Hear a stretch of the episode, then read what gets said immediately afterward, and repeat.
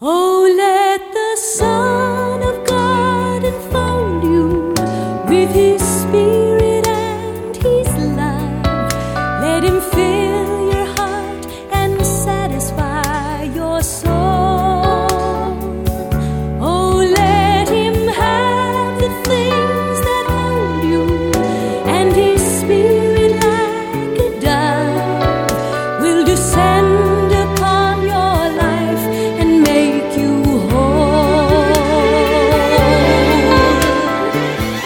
Welcome to the Word for Today, featuring the Bible teaching of Pastor Chuck Smith, founder of the Calvary Chapel Movement. This in depth one hour radio broadcast features a verse by verse study through the entire Bible, as originally taught by Pastor Chuck. Our study today picks up in the book of John, chapter 5, verse 18, as we follow along with today's lesson. Then they asked him, Who is it? Who said unto you, Take up your bed and walk? And he was the, who was healed didn't know who it was. For Jesus had conveyed himself away because there were a multitude of people in that place. And afterwards, Jesus found him in the temple.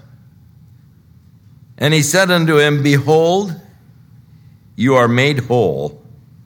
And then the command sin no more, lest a worse thing come unto thee. Peter tells about the person whose last estate is worse than the first, who has experienced but then turns away. Here's a man who has experienced the power of God, he's been made whole a malady that probably was the direct result of sin in his life.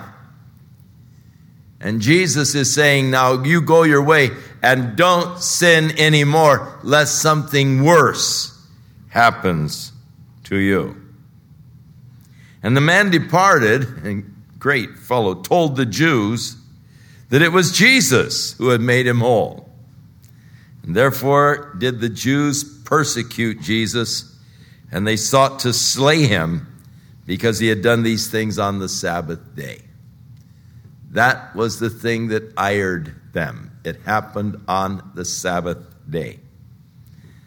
But Jesus answered them, My Father works today, and I work. My Father works on the Sabbath. Aren't you glad? What if the Lord took every Sabbath day off? We'd be in a bad shape, wouldn't we? And so, you know, he that keepeth Israel neither slumbers nor sleeps, and that's good. My Father works continually. He works on the Sabbath day, and so I work. Therefore, the Jews sought all of the more to kill him, because he not only had broken the Sabbath, but now he said also that God was his father, making himself equal with God. Now, the Jews understood Jesus much better than the Jehovah Witnesses or the Mormons today or many other groups who would make Jesus something less than equal with God. They understood what his claims were declaring. They caught on in a hurry. And it upset them that he would declare that God was his father, making him equal with God. This isn't the universal fatherhood of God. They are recognizing something much more that Jesus is claiming here equality with God. And then answered Jesus and said unto them, and, and these verily, verilies, I mean, when you get into that, uh, it's, it's an emphasis of the truth. It's, it's sort of like saying, now listen carefully and get this straight. I mean, it's, it's sort of the intention getter. What I'm going to tell you now is important and it's true, and you better get it straight. Verily, verily, I say unto you, the Son of Man can do nothing of himself. Interesting statement. But what he seeth the Father do, For what things soever he doeth, these also doeth the Son likewise. Now he said, My Father works today, I work. Whatever I see my Father do, I do. I'm here to do the will of the Father. I'm here to do the work of the Father. Jesus made that affirmation. I've come not to do my own will, but the will of Him who sent me. And so his life and his ministry was directed by the Father. And whatever he saw the Father doing, and that perhaps could be a great asset, he could see God working in a person's life, and thus he would respond to it and he would affirm the work that God was doing in a person's life. Whatever I see the Father do, I do. I'm not doing it of myself, which puts an interesting light on the whole subject. We see how God does desire to work in the lives of those who are in need, whether it be in a physical need or whether it be a spiritual need. God is working and God desires to work. With this man, it was in the area of the physical, his impotence for 38 years, but it was also over into the moral. Now go your way and sin no more. For Jesus said, For the Father loveth the Son and shows him all of the things that he himself is doing or desires to do. So, whatever he shows me, that is what I'm doing. It, it's not my works, it's his work that I am doing, the things that he shows me. And he will show him greater works than these that you may marvel. This is, this is just the beginning. He's going to show you even greater works than these. For as the Father raiseth up the dead and makes alive, even so the Son will make alive whom he will. For the Father judgeth no man, but hath committed all judgment unto the Son. So Jesus is saying, This is just the beginning. You're going to see greater works than these because the Father wants to do greater works. And the Father doesn't judge men, for he has committed all of the judgment unto the Son. Powerful authority that the Father has given to the Son. Now, Jesus said the Father makes alive, and so the Son will make alive. He did. The widow's son of Nain, Jairus' daughter. And then, of course, John will record the raising again of Lazarus, who had been dead for four days. That all men should honor the Son, even as they honor the Father. Again, so important for the cult groups that have a way of denigrating the deity of Jesus Christ or challenging the deity of Jesus Christ or the equality of Jesus Christ with the Father. Jesus here acknowledges that the honoring of the Son is tantamount to the honoring of the Father. And the Father desires that all men should honor the Son, even as they honor the Father. Equal honor given to Jesus as is given to the Father. And he that honoreth not the Son honoreth not the Father which hath sent him. Now, there are those who claim, well, we worship God and so forth. Listen, if you don't honor the Son, you don't honor the Father. Plain words of Jesus. Verily, verily, here we have it again. Get it straight. I say unto you, he that heareth my word and believeth on him that sent me hath everlasting life, and shall not come into condemnation, but is passed from death unto life. Believing on the word, hearing the word, and believing on him who has sent me. Verily, verily, again, I say unto you, The hour is coming and now is when the dead shall hear the voice of the Son of God, and they that hear shall live. Jesus, when he was brought by Jairus to the daughter, he said unto her, Little maiden, arise. She was dead. She heard his voice. She arose.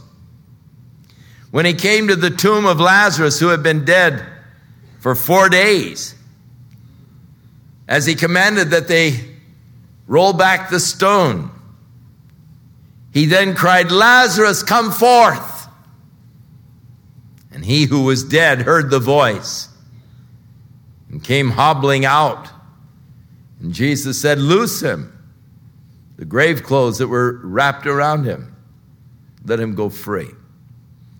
So those that were dead heard his voice, and they were made alive.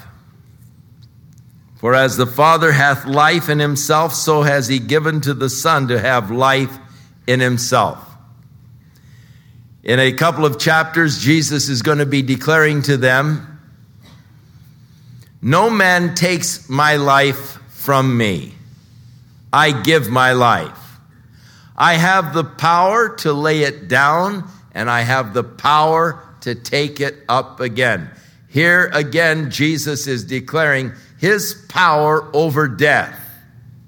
The Father has given to me to have life in myself. I can lay my life down, I can take my life up again.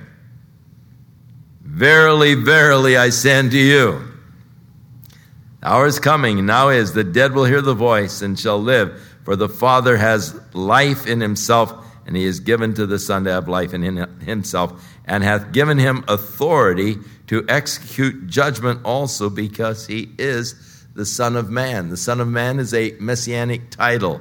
You'll find it in Daniel uh, and in Ezekiel, a title for the Messiah. And so God has given to him the authority to work.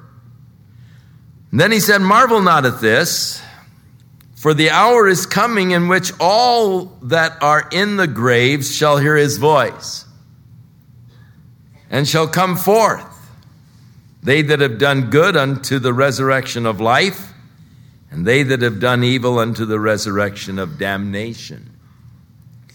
As we were studying through the Gospel of Luke in chapter 16, we had the account of the rich man who fared sumptuously every day, and the poor man named Lazarus who was brought daily and laid at the house by the rich man's house and survived on the scraps that were thrown to him from the rich man's table, covered with sores.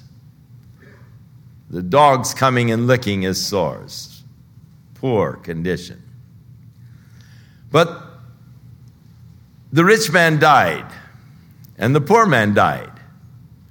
The poor man was taken by the angels into Abraham's bosom. The rich man also died and was in hell.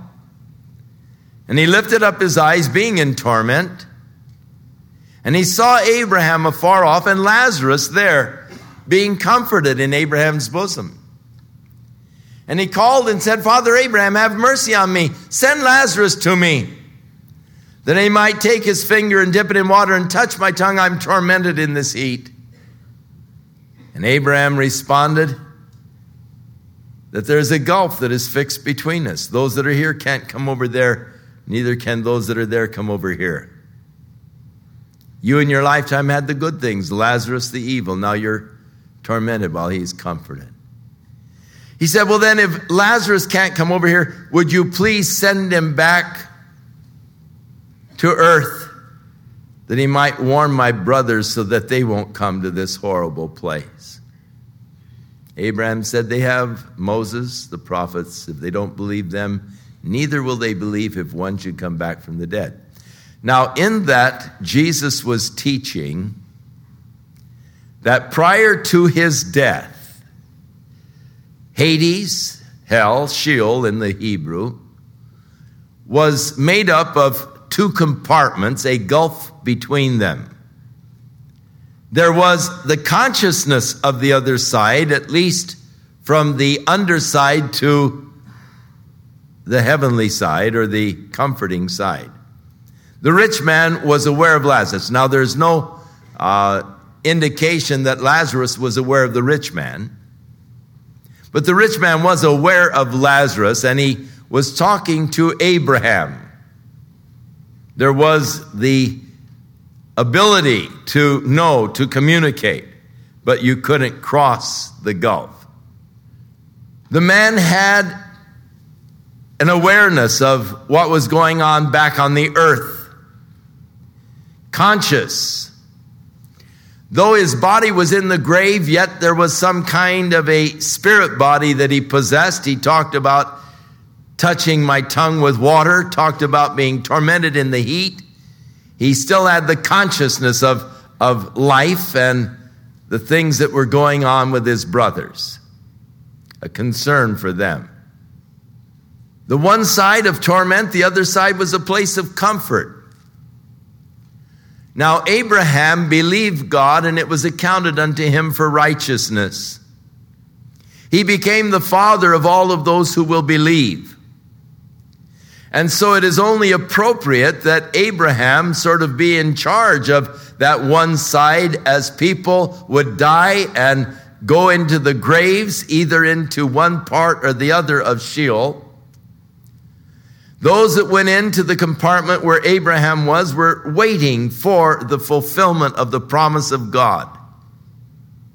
God had said to Abraham, Through thy seed, all of the nations of the earth shall be blessed. Talking about the fact that the Messiah would be born of the seed of Abraham. And Abraham believed God, it was counted to him for righteousness, and thus he was comforting those that were there assuring them of the faithfulness of God in keeping his promises. Now, you remember, as Isaiah in 61 tells us of the ministry of Christ, he said to set at liberty those that were bound and to open the prison doors and set the captives free. Here they were held captive in Sheol. When Jesus died, his soul descended into Hades. And there he preached to those who were there captives, no doubt to those that were being comforted by Abraham. You see, according to the book of Hebrews, the Old Testament sacrifices of animals could not put away sin. All they could do was cover sin and point to the cross where the Lamb of God would put away the sins of the world. Behold, the Lamb of God that takes away the sin of the world. The animal sacrifices couldn't take away the sin, they could cover. Offered in faith, they could cover, but they couldn't take away your sin. It took the blood of Jesus Christ to bring the cleansing and the taking away of our sins. So, those from Abraham's time till the time of Christ, according to Hebrews, all died in faith, not having received the promise, but seeing it afar off, embraced it, claimed it, held to it. And these all died in faith not having received the promise, God having reserved some better thing for us that they, apart from us, couldn't come into the perfected state. So Paul tells us, well, Peter tells us in uh, the second chapter of Acts as he is preaching to the multitude who have gathered because of the phenomena on the day of Pentecost. And as Peter begins to preach Christ unto them, he tells them that they with their wicked hands have crucified and slain him, but God raised him from the dead because it was not possible that he could be held by death. For David, writing concerning, by the Holy Spirit, writing concerning him, said, Thou wilt not leave my soul in hell, neither will you allow the Holy One to see corruption. And Peter testified, God did not leave his soul in hell. Neither did he allow the Holy One to see corruption, but this same Jesus hath God raised. So Paul tells us in Ephesians 4 that he who has ascended is the same one who first of all descended into the lower parts of the earth. And when he ascended, he led the captives from their captivity. He opened the prison doors to those that were bound. He set at liberty those that have been held captive by debt. Matthew 27 tells us that after his resurrection, the graves of many of the saints were opened and they were seen walking in the streets of Jerusalem. Peter tells us that he preached to those souls that were in prison. Now, there is some crazy kind of heresy among some of these faith teachers that uh, were teaching that Jesus actually went to hell and suffered and all uh, for, and there's where the atonement was really made. No, no, the cross was sufficient. When Jesus said it is finished, he was talking about the finished work of redemption. And he did not suffer in hell, but he preached in hell. and it was a glorious revival, I'm sure. I mean, here I am. I did it. I've paid the price. Your sins have been atoned. I'm going to lead you out of this place. and when he ascended, he led captives from their captivity.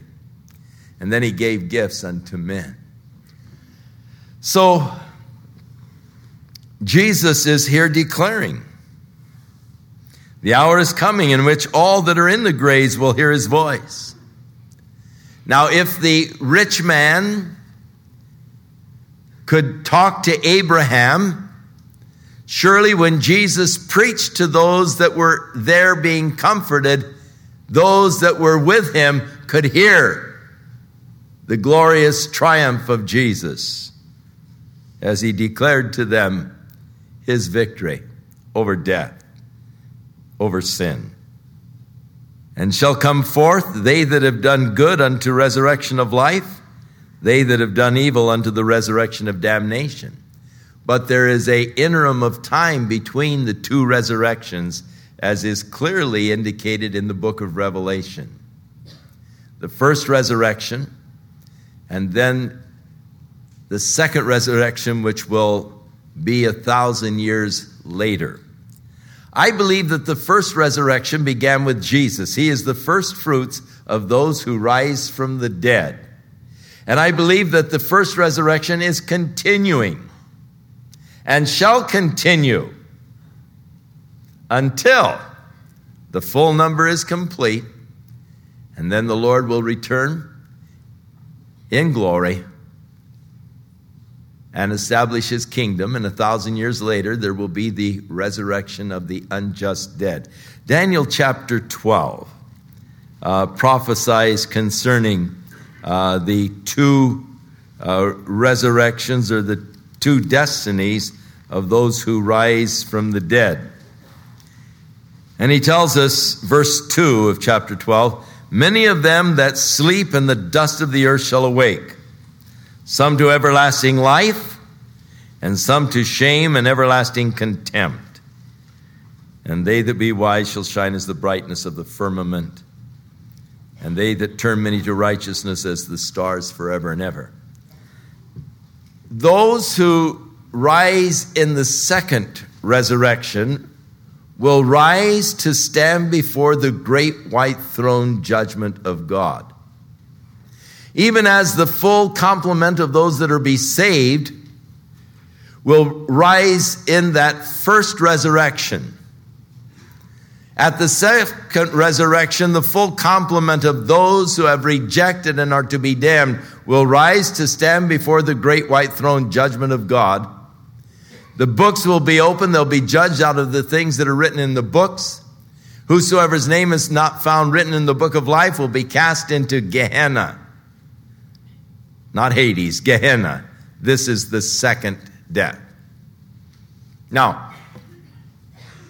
when the Jews were asking Jesus for a sign, he said, A wicked and adulterous generation seeks after a sign. No sign will be given it except the sign of the prophet Jonah. As Jonah was three days and three nights in the belly of the whale, so shall the Son of Man be three days and three nights in the heart of the earth. He descended into Hades, Sheol. But when he ascended, when he rose, he led the captives from their captivity. The first and the beginning, the first fruits of the resurrection. I do believe that now to be absent from this body is to be present with the Lord. Paul the Apostle said, We who are in these bodies do often groan, earnestly be, desiring to be freed from the limitations of the body. Not that I would be unclothed or an unembodied spirit but I desire to be clothed upon with the body which is from heaven. For we know that as long as we are in these bodies, we are absent from the Lord, but we would choose rather to be absent from this body that we might be present with the Lord. So he's not wishing for some unembodied state, but desiring to just be present with the Lord. Paul declared that he was in a, he had a, mixed emotions. I'm got two things, options here, and I, I, I, I don't know, you know, I'm, I'm pulled in both directions.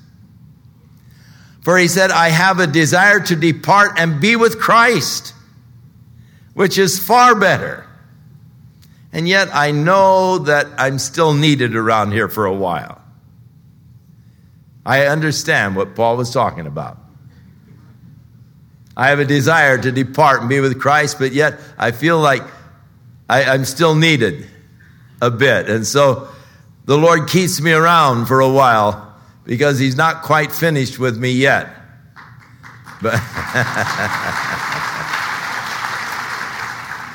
but His desire was to depart and to be with Christ. So um, he spoke about it, an experience he had. He didn't know if he was dead or alive. In 2 Corinthians 12, he said, There was a man in Christ about 14 years ago, whether dead or alive, I don't know, but I know he was caught up to third heaven and heard such glorious things. It would be a crime to try and describe them in human language. So, the first resurrection is a ongoing process. And it will be concluded when the last martyr is put to death for his witness for Jesus Christ in the Great Tribulation period. And that will end the first resurrection. That will, that will, that will culminate. But the second resurrection takes place a thousand years after the Lord is returned to establish the kingdom of God upon the earth. So, they shall come forth that have done good unto the resurrection of life and they that have done evil unto the resurrection of damnation. Not much of a resurrection, just to stand before the great white throne judgment and then to receive uh, the final sentence of Gehenna. Jesus again said, I can of my own self do nothing. As I hear, I judge, and my judgment is just, because I don't seek my own will, but the will of the Father which has sent me. So he ties himself together with the Father, his works. It's what he sees the Father doing. His judgment is what he sees the Father. It, they are so integrated and so intricately tied together that they work as one. Now, Jesus said, If I bear witness of myself, my witness is not true. That is, that would be their claim. Under the law of Moses, under the mouth of two or three witnesses, every word should be established. And they would not really recognize a person witnessing for himself unless there were others who would corroborate his witness. So if Jesus, and here he is witnessing of his relationship with the Father, but they're, they're not accepting it. But he said, There is another that bears witness of me. And I know the witness which he witnesses of me of truth. John the Baptist. And what did John witness? This is the Lamb of God that takes away the sin of the world. He must increase, I must decrease. We got that back in chapter 3. So there's another that bears witness of me. And you sent unto John, and he bore witness of the truth. John said, I'm not the Messiah. I'm not the other prophet. But I am the voice in the wilderness, crying, Prepare ye the way of the Lord, make straight his paths. And so John bore a true witness concerning Jesus. This is the Lamb of God who takes away the sin of the world. But Jesus said, I don't receive the testimony from man, but the things that I say that you might be saved.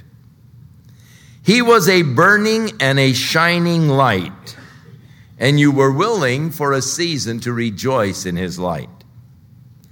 But I have a greater witness than that of John. For the works which the Father has given me to finish, the same works that I do, bear witness of me that the Father has sent me. So here's this lame man, 38 years in this condition, now walking around Jerusalem. There's a witness that the Father has sent me, that I'm of God. The works that I do bear witness. Back in chapter 3, you remember Nicodemus came to Jesus and, they, and he said, We know that you are a teacher who has come from God because no man can do the works that you're doing except God is with him. Moving on to the 14th chapter of John, Jesus, when um, Philip said unto him, Lord, just show us the Father and it will suffice us. Jesus said, Have I been so long a time with you? Haven't you seen me, Philip? He that hath seen me has seen the Father. How is it that you say, Show us the Father? Believe that I'm in the Father and the Father in me, or else believe for the very work's sake. When Peter preached on the day of Pentecost in introducing the subject of Jesus, he said, Jesus of Nazareth, a man who was proved to be of God by the signs and the miracles that he wrought in the midst of you. So Jesus here is calling upon the witness of his works. No man can do the works thou doest except God is with him. So the works that I do, they bear witness of me, that the Father hath sent me. And the Father himself, which hath sent me, has borne witness of me. But you have neither heard his voice at any time, nor seen his shape. You think you've heard from God. You haven't. You haven't heard his voice. You remember when Jesus was baptized, as he came up out of the water, when the Spirit of God descended in the form of a dove and lighted upon him, and the voice of the Father spoke from heaven, saying, This is my beloved Son, in whom I am well pleased. The father bore witness. He is so proud of his son, uh, seeing the obedience and all in baptism that he, he just couldn't hold it. He just had to say, "This is that's my boy, in whom I am well pleased." So we have here the witness of John, the witness of the works, the witness of the Father and concerning that, Jesus said, And you have not heard his word, and you have not his word, rather, abiding in you, for whom he hath sent, you do not believe. Therefore, you can't have God's word abiding in you. If you did, you would believe on the one that God sent. And finally, the final witness that he calls are the scriptures themselves. Search the scriptures. Now, more literally, and you search the scriptures. They were in the scriptures. They studied the scriptures. They were diligent in their study of the scriptures. You do search the scriptures, for in them you think you have eternal life. But they are they which testify of me. And you will not come to me that you might have life. Jesus is saying that the scriptures are testifying of him. And he opened the understanding of the disciples to the scriptures as he showed them from Moses through the prophets and in the Psalms all of the things that were spoken concerning him. And as we pointed out this morning, there were over 300 300 conditions for the Messiah, prophecies of the Messiah, conditions that the Messiah must fulfill in order to be a claimant as the Messiah. And all 300 Jesus fulfilled. No man could do that by accident. We looked at the impossibility of one man fulfilling just 16 by chance. But when you get over 300, you've only compounded the chance factor by so many that it just, uh, our brains can't conceive of it. We can't even conceive of 16, much less 300. Because we made 20,000 universes out of silver dollars. Uh, all of the stars in the two trillion galaxies. Uh, uh, and uh, the one silver dollar being marked and a person by chance just grabbing it, you know, I mean, you can't even conceive that. I can't even conceive the universe. I can't even conceive the Milky Way galaxy. A hundred billion stars? Give me a break. I can't conceive that. I, I know, you know, they, they tell me that's so, and I accept that. I sure can't grasp it. You will not come to me that you might have life. Jesus said, I am the way, the truth, and the life, and no man comes to the Father but by me. But if you don't come to him, you can't have life. I receive not honor from men, but I know you, that you have not the love of God in you. Well, that's a strong indictment. I know what's in your heart. You don't have the love of God in you. I am come in my Father's name, and you receive me not. If another shall come in his own name, him you will receive. It is interesting that today, when you talk to the Jewish rabbis, one of their main objections concerning Jesus is right here in John chapter 5, his claim to be the Son of God. And they will tell you that we do not believe that the Messiah will be the Son of God. He will be a man because of Moses' prediction, and there shall arise a prophet like unto myself, and to him you shall give heed. Moses was a man, the prophet, the Messiah, will be a man. And, and they base it all on that passage of Moses. They do not look at the passages in Psalm 2 Thou art my beloved Son, this day I have begotten thee. Or unto the Son he saith, or unto us a child is born, unto us a son is given, and the government will be upon his shoulder. But they deny Jesus as the Messiah, and their reason is his claimant as being the Son of God. Jesus said this here I've come in my Father's name, and you receive me not. Now, another is going to come, or if another comes in his own name, him you will receive. When the Antichrist comes, he will deceive the nation of Israel, and they will acclaim him as the Messiah. It is very interesting today that there is high expectation in Israel among many of the Orthodox Jews that the Messiah is coming very soon. They have a lot of messianic hopes right now. And if you ask them, if the Messiah is a man, how will you then recognize him? They will tell you, he is going to lead us in the rebuilding of our temple.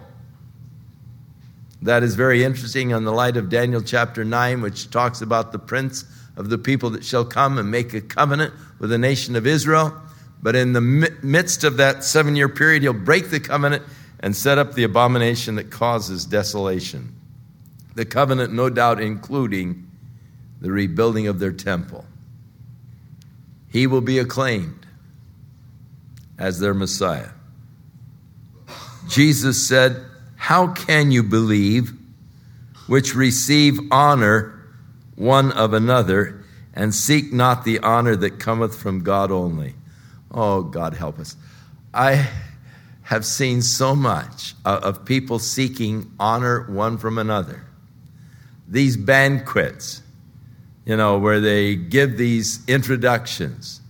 You think that God Himself is going to be speaking to you for the next hour, you know, as they honor these men or honor others, you know, and, and all. And Jesus said, You are those that are, you know, receiving the honor from each other.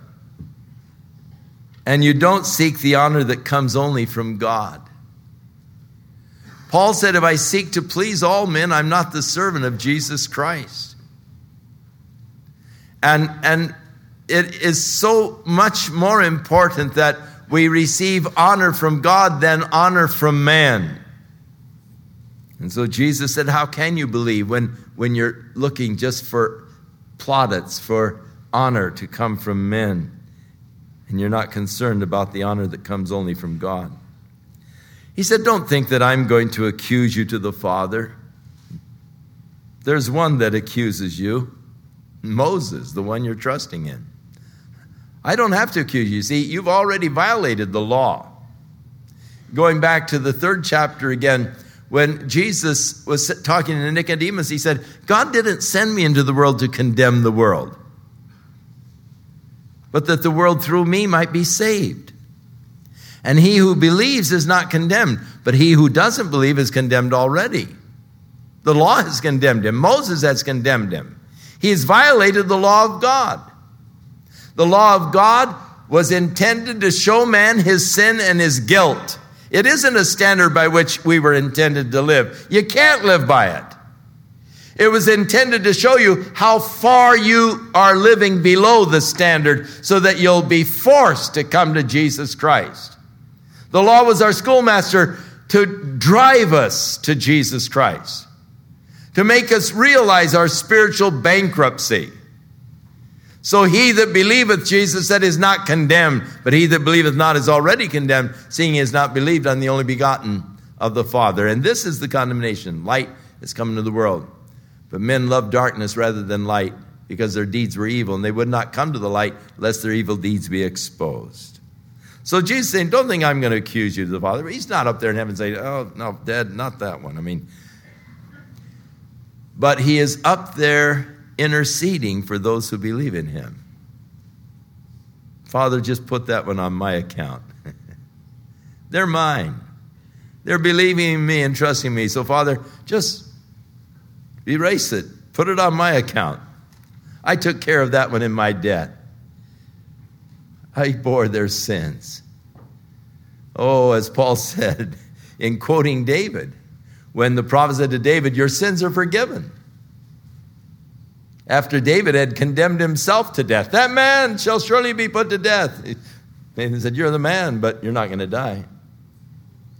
David said, I've sinned. Nathan said, God's forgiven your sin. Oh, he said, How happy is the man whose sins are forgiven. Oh, how happy is the man to whom God does not impute iniquity. Oh, how happy we are. God doesn't impute iniquity against our account. He imputes on our account the righteousness of Jesus Christ by our faith and trust in Jesus and are surrendering our lives to his lordship. I am in Christ, and in Christ there is no condemnation.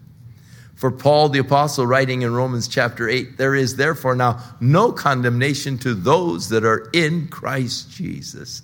Oh, how happy is that? That's why I go around smiling all the time. oh, how happy is the man to whom God doesn't impute iniquity.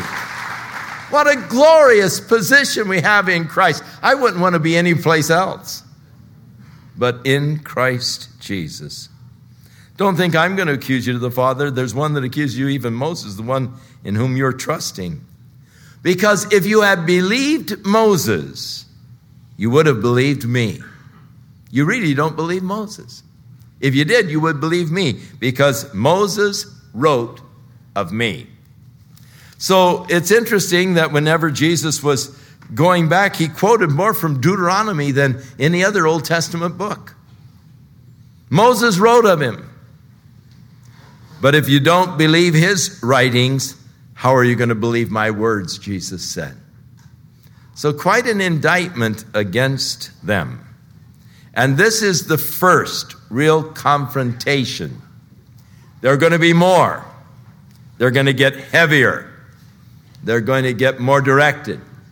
And uh, so John deals with a lot of these confrontations between Jesus and the Jews and, and how heavy the confrontation grows until finally they see him hanging on the cross, declaring, We won't have this man to rule over us.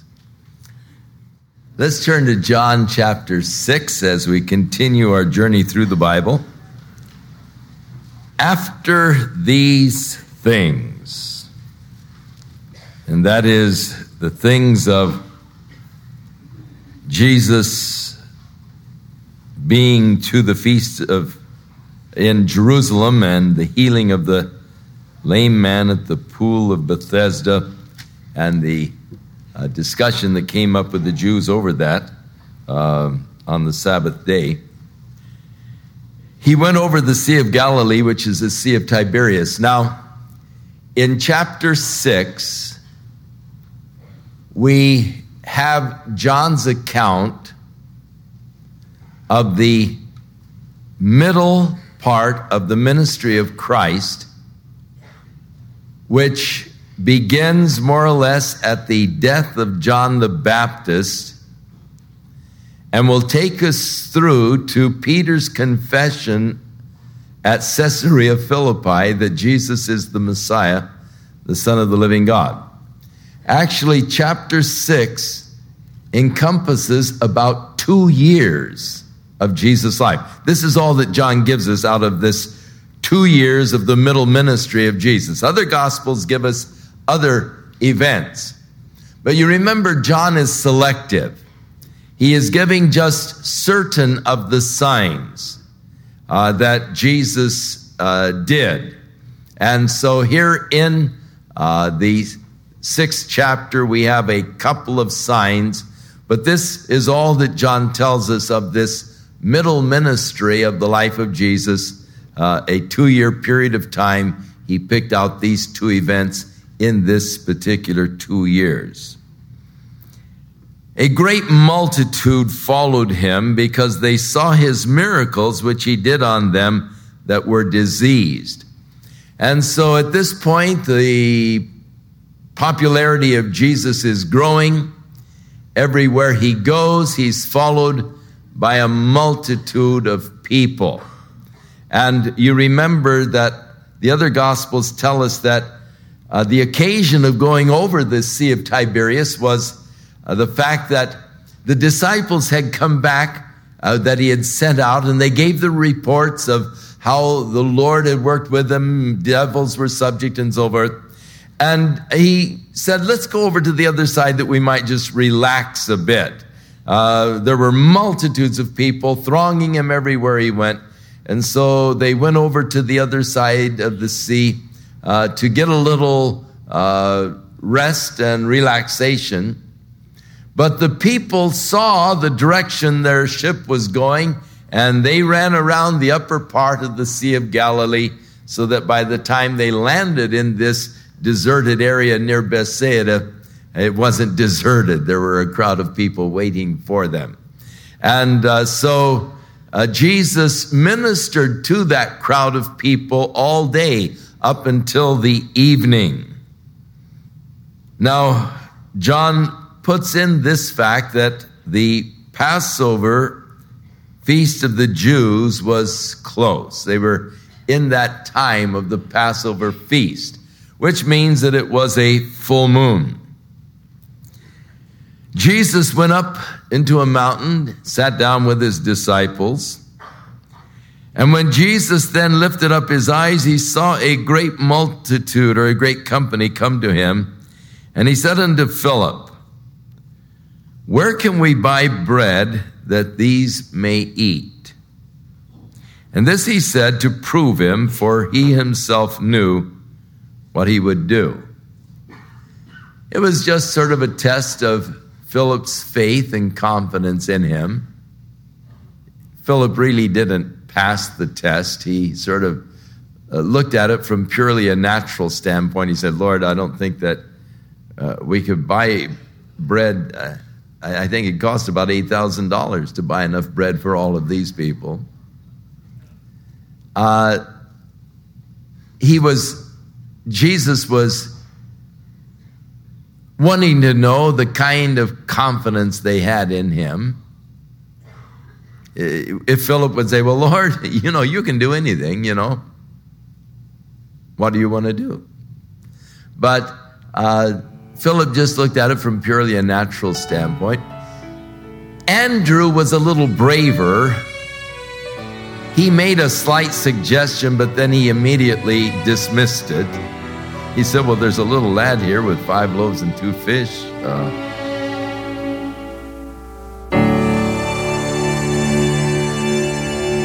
We'll return with more of our in depth study in the Gospel of John in our next broadcast, as Pastor Chuck focuses his attention on the feeding of the 5,000. And we do hope you'll make plans to join us. But right now, I'd like to remind you that if you'd like to order a copy of today's message, simply order John 5 through 6 when visiting the thewordfortoday.org. And while you're there, we encourage you to browse the many additional biblical resources by Pastor Chuck. You can also subscribe to the Word for Today podcast or sign up for our email subscription. Once again, all this can be found at thewordfortoday.org.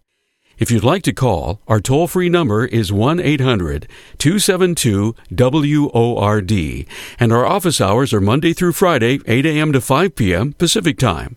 Again, that's 1 800 272 9673. If you prefer to write, our mailing address is The Word for Today, P.O. Box 8000, Costa Mesa, California 92628. And now, on behalf of The Word for Today, we'd like to thank all of you who share in supporting this ministry with your prayers and financial support. And be sure and join us again next time as Pastor Chuck continues his verse by verse study through the Bible. That's right here on the next edition of The Word for Today. And now, once again, here's Pastor Chuck.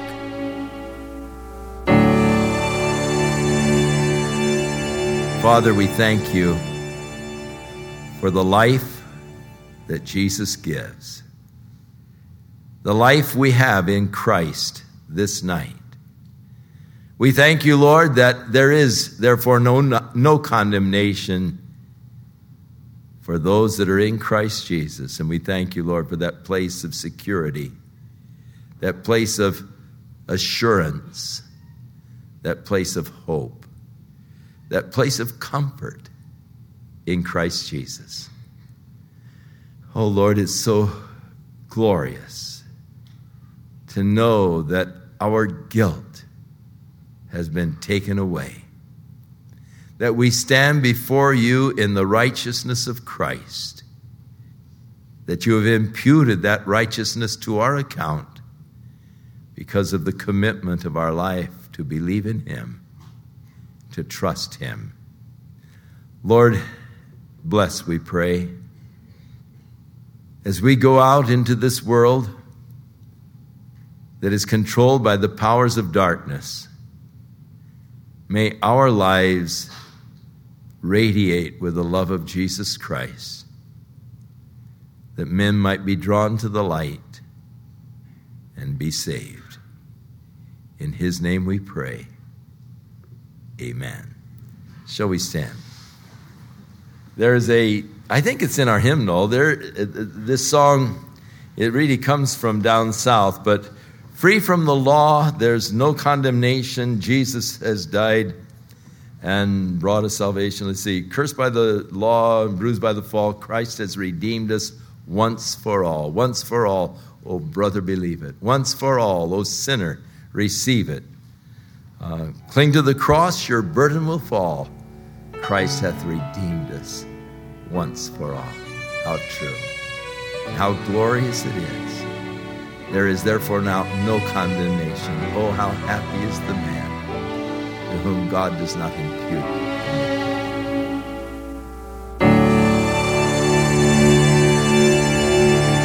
This program has been sponsored by Calvary Chapel of Costa Mesa, California.